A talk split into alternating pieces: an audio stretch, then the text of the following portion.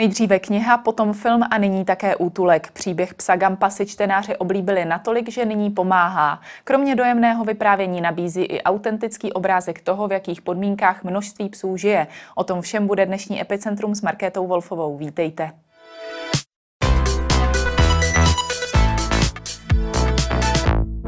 Ve studiu je se mnou dneska netradiční dvojice Filip Rožek, spisovatel a scénárista a s ním pes Gump, hlavní postava stejnojmené knihy a filmu. Vítám vás. Dobrý den. Do kin se konečně po covidových odkladech dostane snímek Gump Pes, který naučil lidi žít podle vaší předlohy a zároveň finišujete s dostavbou psího útulku. Na co se těšíte více? Těším se na obě dvě věci, eh, na každou tak trochu jinak. Eh, film eh, má premiéru 22. července. Já se nejvíc těším na to, až to ty lidi uvidí, až to uvidí celá řada mých kamarádů známých, ale těším se taky na to, že já střídavě bydlím v Praze a střídavě v táboře táboře je hrozně hezký kino, stejně jako v Soběslavi nebo v Bechyni, tak se těším, jak si na toho Gampa tak jako inkognito zajdu a budu pozorovat, co ty lidi na to říkají. No a samozřejmě na útulek se strašně těším, až eh, nabide svýho smyslu, až tam eh, začnou eh, nacházet pejsci nový domov a až jim ten útulek pomůže teda ten nový domov najít a až, až bude moc zachraňovat. Tak na to se těším. Čekal jste, že se to až takhle vyvine, že budete stavět uh, útulek taky s Gampim jménem? Nečekal. Celý ten projekt je od prvního počátku absolutně spontánní. A jenom uh, jak jsme v takové energii všichni, kteří v tom jsme, uh, tak si to nechceme jako nechat nějak, nějakou tou Eh, definitivní vlastně jako věcí, jako třeba jsme mysleli, že filmem to skončí, tak si to tak jako užíváme, že nechceme, aby to skončilo jako vlastně nikdy. Takže proto přicházejí další a další nápady a proto eh, ty věci s jménem toho Gampa takhle budou dál a dál pokračovat. Co byste řekl, že vám šlo tedy víc od ruky? Psaní knížky, obsah, obsovy, anebo právě to stavění útulku? No tak každý, kdo mě zná, tak ví, že uh, mě nešlo ani moc psaní, protože nejsem vypsaný spisovatel, byl, mm, jako já jsem spíš tak jako měl v sobě nějaký pocity, který jsem chtěl napsat na papír a pak jsem měl pocit, že si to ta knížka psala sama. Uh, a já jsem to jenom jako zapisoval, ale já jsem absolutně netechnický typ, takže i ta stavba vlastně tak uh, tam spíš tak jako asistuju, nebo prostě když někdo chce něco podat, nebo přidržet, nebo natřít, tak, eh, tak takhle, takovým způsobem já tam pomáhám. Takže to jste trošku překonal sám sebe v obou případech. No, eh, spíš si myslím, že nějaká energie, kterou třeba konkrétně v rámci psaní té knížky, tak já jsem už předtím eh, napsal jednu knížku s kamarádkou Veronikou, a tak eh, u toho Gampa to bylo ale trošku jiný. Já jsem prostě v sobě cítil, že mám jako tu knížku už jako kdybych ji měl předem v sobě napsanou. A byla nějaká část moje, která si samozřejmě udělala takový ten prvotní um, harmonogram, ty charaktery těch postav a, a takovou tu dějovou linku. A pak byla nějaká druhá část mě, která do toho furt mluvila. Eh, do té první části a víceméně cokoliv jsem napsal, tak ono to oponovala a já jsem v průběhu psaní té knížky eh, pochopil, že taková ta druhá část mě je nějaká upřímnější, že takhle to má být a vlastně jsem ji začal mnohem víc poslouchat při tom psaní. Hmm, a ta první kniha, kterou jste vy napsal, eh, ta se vůbec psí tématiky netýkala? Ne, to, byl, to je knížka, která se jmenuje Fína čokoláda. Eh, protože jak bydlíme v táboře střídavě s tou Prahou, tak v táboře je muzeum čokolády a marcipánu. A my tam s dcerou strašně rádi chodíme na bílou čokoládu. A mě bylo hrozně líto, že to muzeum má strašně moc pohádkových postav, ale vůbec ne svoji eh, vlastní. Takže Eh, tak jako lehkou inspirací mojí dcery jsem vymyslel takovou eh, postavu Fíny čokolády, takový statečný holčičky čokoládový.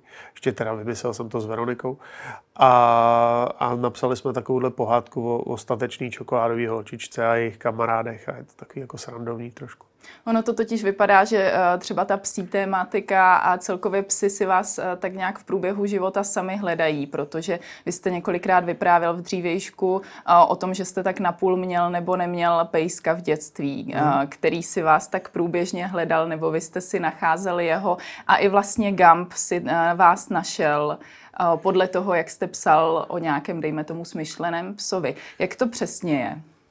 Tak ten můj první pejsek to byl ten Filipek, za kterým jsme s mámou jezdili, když jsem byl malý, pak se ten Filipek ztratil a uh, našel si mě v, v těch nuslích, kde jsme bydleli. Pak se ztratil uh, ještě jednou, protože to parkoviště, kde, kde on jako štěňátko byl, tak se přestěhovalo do Davle a už mě nikdy nenašel, ale mm, pamatuju si, že vlastně mm, asi, já nevím, do 30 let jsem si furt říkal, že ten Filipek ještě teoreticky může žít, jestli mě najde a tak nenašel. Tak uh, prostě i když o tom dneska přemýšlím a tak jako si to tak celý představuju, tak je mi z toho trošku smutno. Moje maminka říká, že je to vlastně jako největší chyba jejího života, že jsme si toho Filipka tenkrát nenechali.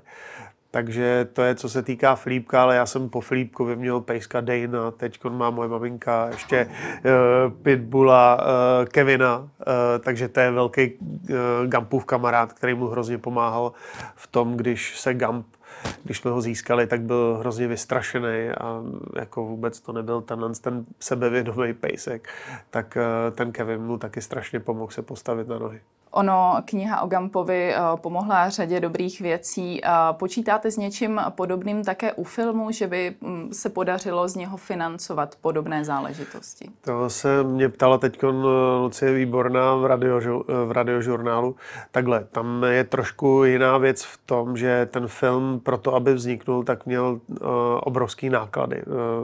Jako je to několik desítek milionů, aby celý ten projekt se mohl rozpohybovat. Takže tam ta situace je trošku jiná, protože a hlavně to neslučujeme s tím, že e, knížka a všechny ty podprodukty tak jsou vedený pod organizací Se mě baví svět, ale já jsem vůbec nechtěl na tyhle ty peníze, které jsou určený na pomoc, tak e, jakoby šahat v rámci výroby toho, toho filmu nebo tak, takže vznikl jiný subjekt který má úplně jiný financování, takže jsme s klukama domluvený, eh, který do toho se mnou šli, že eh, jestli se dostaneme do černých čísel, tak samozřejmě budeme hm, i z filmu dál pomáhat.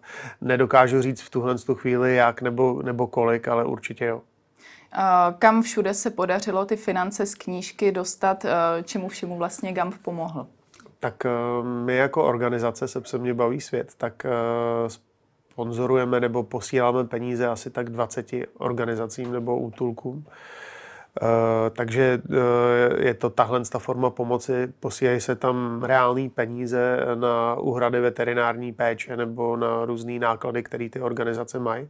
Takže to je jedna věc, ale uh, GAMP vyšel i ve slovenském vydání a na Slovensku je stejný princip, že uh, výnos té knížky uh, jde přímo organizacím na Slovensku, jako je PES v a, a myslím si, že asi dvě nebo tři další. Ten útulek, který konkrétně vzniká někde u Velkých Popovic, ano. tak ten prezentujete, že má být něčím jiný a odlišný od těch jiných útulků, jak jsme na ně zvyklí. V čem to bude? Tak ehm, v Čechách vznikla za poslední dobu jako celá řada eh, útulků, který si myslím, že už jsou velice jako správně vedený a správně udělaný. Aby jsme se taky snažili, aby ten náš útulek, eh, aby jsme přemýšleli ještě před tím, než to postavíme vůbec o, o provozu, o, o fungování toho útulku. Takže víceméně takhle jsme k tomu přistupovali. Eh, další ta věc je, že on opravdu se nachází na strašně krásném místě, kde jsou kolem kopce, takže eh, i ten design celkový toho útulku je pak tak, že bude, bude částečně pod zemí a budou tam vytvořený jakoby kopečky tak, aby to splynulo s tím prostředím, kde je. Jak tedy chcete dosáhnout přesně toho, aby právě ti lidé tam přicházeli radši, neměli to za takovéto depresivní místo? Tak eh, to je to, co jsem se opravdu snažil právě, eh, protože vím, že spousta lidí do útulku ne, nepřijde právě z toho důvodu, že se ho bojí. Že se bojí, že se jim ty, o těch pejscích pak bude zdát, že budou mít špatný pocit z toho, že si ho třeba nevezmou tak eh, já jsem s kolegama jsem se snažil, aby ten útulek působil tak, že vám to celkově bude připadat jako hrozně hezký místo. Eh, ty pejsci, že tam nestrádají, budete mít možnost si toho pejska půjčovat na procházky. Prostě to je taky jedno z takových hodně důležitých témat, který tam chceme. A to je to, aby eh, ten pejsek, který tam bude, tak měl jako možnost každý den samozřejmě na základě toho, jak je na tom fyzicky, tak víceméně skoro celý den strávit víc venku, než, než uvnitř toho, toho kotce. Takže to je jedno z takových taky důležitých témat, který tam v tom budeme chtít hmm. udělat. O Češích se všeobecně mluví jako o národu pejskařů, ale zároveň jsme známí jako množírna Evropy. Jak jde tohle dohromady, tyhle dvě věci? No nejde to dohromady.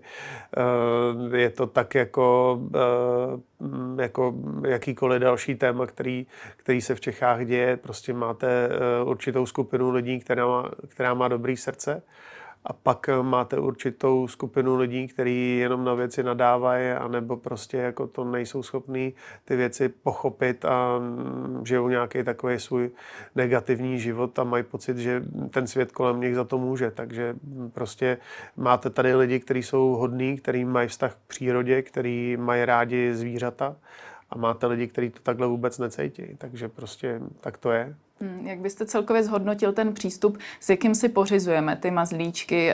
Je to často u těch lidí právě to neuvědomění, odkud eh, ten pes pochází? No, já si myslím, že je to z větší části, jsou to dvě věci. Jedna rovina je ta ekonomická, kdy víceméně motorem těch množíren je to, že je obrovská skupina lidí, kteří chtějí mít pejska, který vypadá jako buldoček, vypadá jako čivava, ale nemají na to potřebných 30 nebo 40 tisíc, aby si pořídili takový pejska eh, normálně z profesionální chovní stanice. Takže to je jedna věc. A pak samozřejmě ta druhá je, že když už toho pejska vidíte, tak vás nic jiného nezajímá, než, než ten pohled na to štěňátko. Už jako dovnitř toho pejska nevidíte, co eh, víceméně může mít eh, za, za neduhy a už vůbec vás nezajímá, jaký prostředí bylo to, který, kde ten pejsek vyrůstal, kde se narodil, jaký jsou jeho rodiče, v jakých těch žij, žijou podmínkách. Hmm. Ono v době covidové se uh, z mnoha lidí stalo o to více pejskařů. Hmm. Právě tím, že měli hodně volna, řekli si, že zvládnou uh, vychovat pejska. Uh, vnímáte to spíš jako negativní nebo pozitivní vliv právě i v tom směru, že možná některé množírny měly v tomto žně? Hmm, určitě. Jako když eh, se to vezme ekonomicky, tak nejenom třeba v realitním biznisu, kdy za poslední dva roky tak eh, nemovitosti vyrostly o hrozný množství procent, tak takhle je to přesně i ve vztahu k, k pejskům, který jsou bez průkazu původu. Já si pamatuju, asi před dvěma lety eh, se běžně tak prodávali pejsci na, na těch bazárcích a na těchto těch různých Eh, platformách eh, a serverech, tak eh, třeba za pět tisíc a dneska se pejsek bez průkazu původu prodává i za 15. Jo. Takže víceméně ten biznis v té covidové době obrovský narost a, a ty peníze, které si ty lidi říkají, tak, tak jsou mnohonásobně větší, než byly předtím. Hmm. Podařilo se třeba naproti tomu vyprázdnit také nějaké útulky, jestli třeba jsou lidé, kteří jsou těchto poměrů znalejší a šli spíš do těch útulků? Jo, určitě. Jako pejsků v útulcích to bez zesporu pomohlo, protože lidi, jak e, trávili většinu času doma, tak si mohli dovolit právě e, toho pejska vzít z toho útulku. Takže, takže psům to rozhodně pomohlo, ta covidová doba. Hmm. On je vlastně příběh Gampa, jak je vyprávěný plyne z těch vašich zážitků, z, z vašich zkušeností právě i s množírnami a podobně. Jaké konkrétní obrázky vy jste si třeba ze život odnesl? Tak vidíte spousta příběhů pejsků, který e, vlastně za celý svůj život se vůbec třeba nedostali ven, nikdy nebyli u veterináře. Lidi je celý život jenom zneužívali a vlastně byli jenom stroje na ty štěňátka, takže takovýhle, takovýhle příběhů jsem bohužel v životě viděl docela dost. Jsme se snažili v tom filmu část i tohohle z toho ukázat, snažili jsme se ukázat prostředí té množírny, tak jak jsme si ho s Františkem Brabcem zvizualizovali. A, e, a naopak jsme chtěli ukázat to, když si třeba ten chlapeček s maminkou přijde pro to štěňátko, tak jak je tam ten, e, ten kontrast toho, těch emocí, odkaď ten, eh, to štěňátko je a vlastně jak to způsobí tu radost hmm. toho dítěte, která absolutně vlastně neví vůbec nic kolem toho, eh, jak takovýhle štěňátko přišlo na svět a, a jak je a, a co to způsobí vlastně jeho mámě a vlastně to trápení kolem, který hmm. to má. Ono je to poměrně závažné téma, jak to vlastně dostat do filmu, který má být rodinný, spíš hmm. pohodový, jak to tam dostat, aby to nenabouralo tu atmosféru. Dostanete to v náznacích, dostanete v, to, v takových střípkách. My jsme se samozřejmě snažili, protože ta knížka je hodně smutná, je hodně syrová a mm, jako nechtěli jsme, aby ten film působil spíš jako dokument o týrání pejsku, takže ten film je naopak jako velice poetický, je tam z větší části je ten příběh té lásky mezi tím Béďou a tím Gampem. Ale, eh, ale třeba ta množírna je tam jako v kousku toho filmu takhle jako ukázaná a, a je tam naznačená právě ta radost toho dítěte. No. Takže jako jsou to takové střípky v tom filmu, v tom ději. Kdo jsou ti lidé, kteří provozují množírny, jak byste je charakterizoval?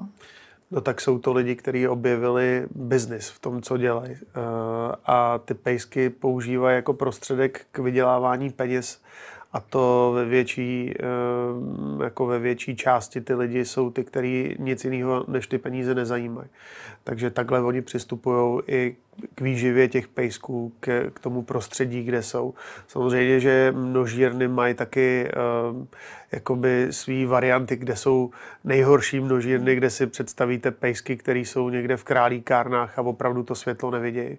Ale pak jsou samozřejmě takové jako kultivovanější množírny, kde ty lidi uh, jako ty psy množejí taky jak na běžícím páse, ale třeba líp se o ně starají. Takže ten, ten rozptyl je tam taky v rámci množíren, ale ty lidi jednoznačně to dělají pro peníze. Hmm.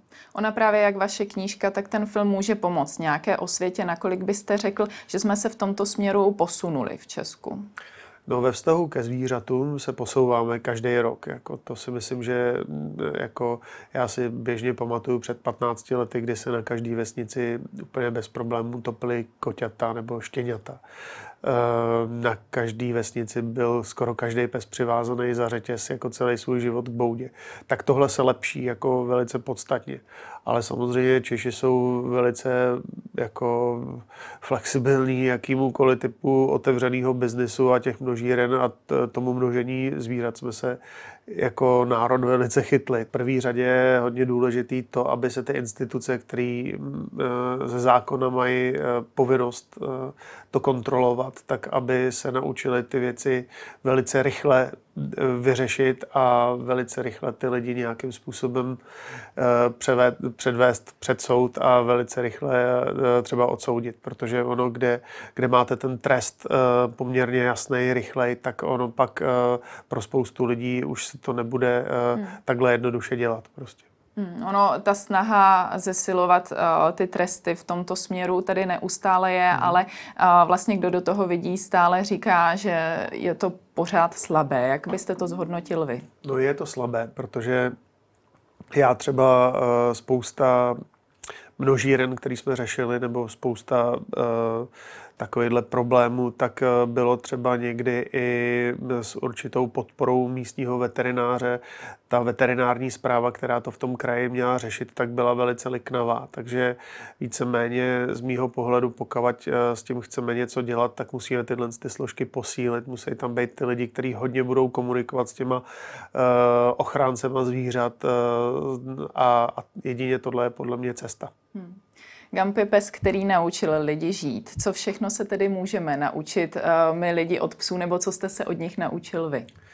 Jako spousta věcí. Pes uh, má velice jako jednodušší způsob života vnímání, než má člověk a, a to je právě z, z mýho pohledu jedno z těch nejdůležitějších věcí, co by člověk měl eh, vnímat, protože Eh, člověk si do hlavy dává spousta věcí a prostě ne, ne vždycky ty věci mu pomůžou k tomu, aby se mu líp žilo. Takže s tím psem je to opravdu, eh, on vás vede k tomu, že jsou podstatnější věci, eh, jako spousta, baví ho to v přírodě, že jo, takže Eh, takhle myslím si, že skoro každý pes má obrovský smysl pro humor, takže vy se s ním spoustakrát nasmějete, takže mm, si vám opravdu dělají mnohem lepší život a obohacují ho. Tolik Filip Rožek a jeho pes Gump, díky za váš čas. Taky děkuji za pozvání. A to už je pro dnešek z Epicentra vše. Nezapomeňte následovat zase příští týden od pondělní 15. hodiny. Na viděnou.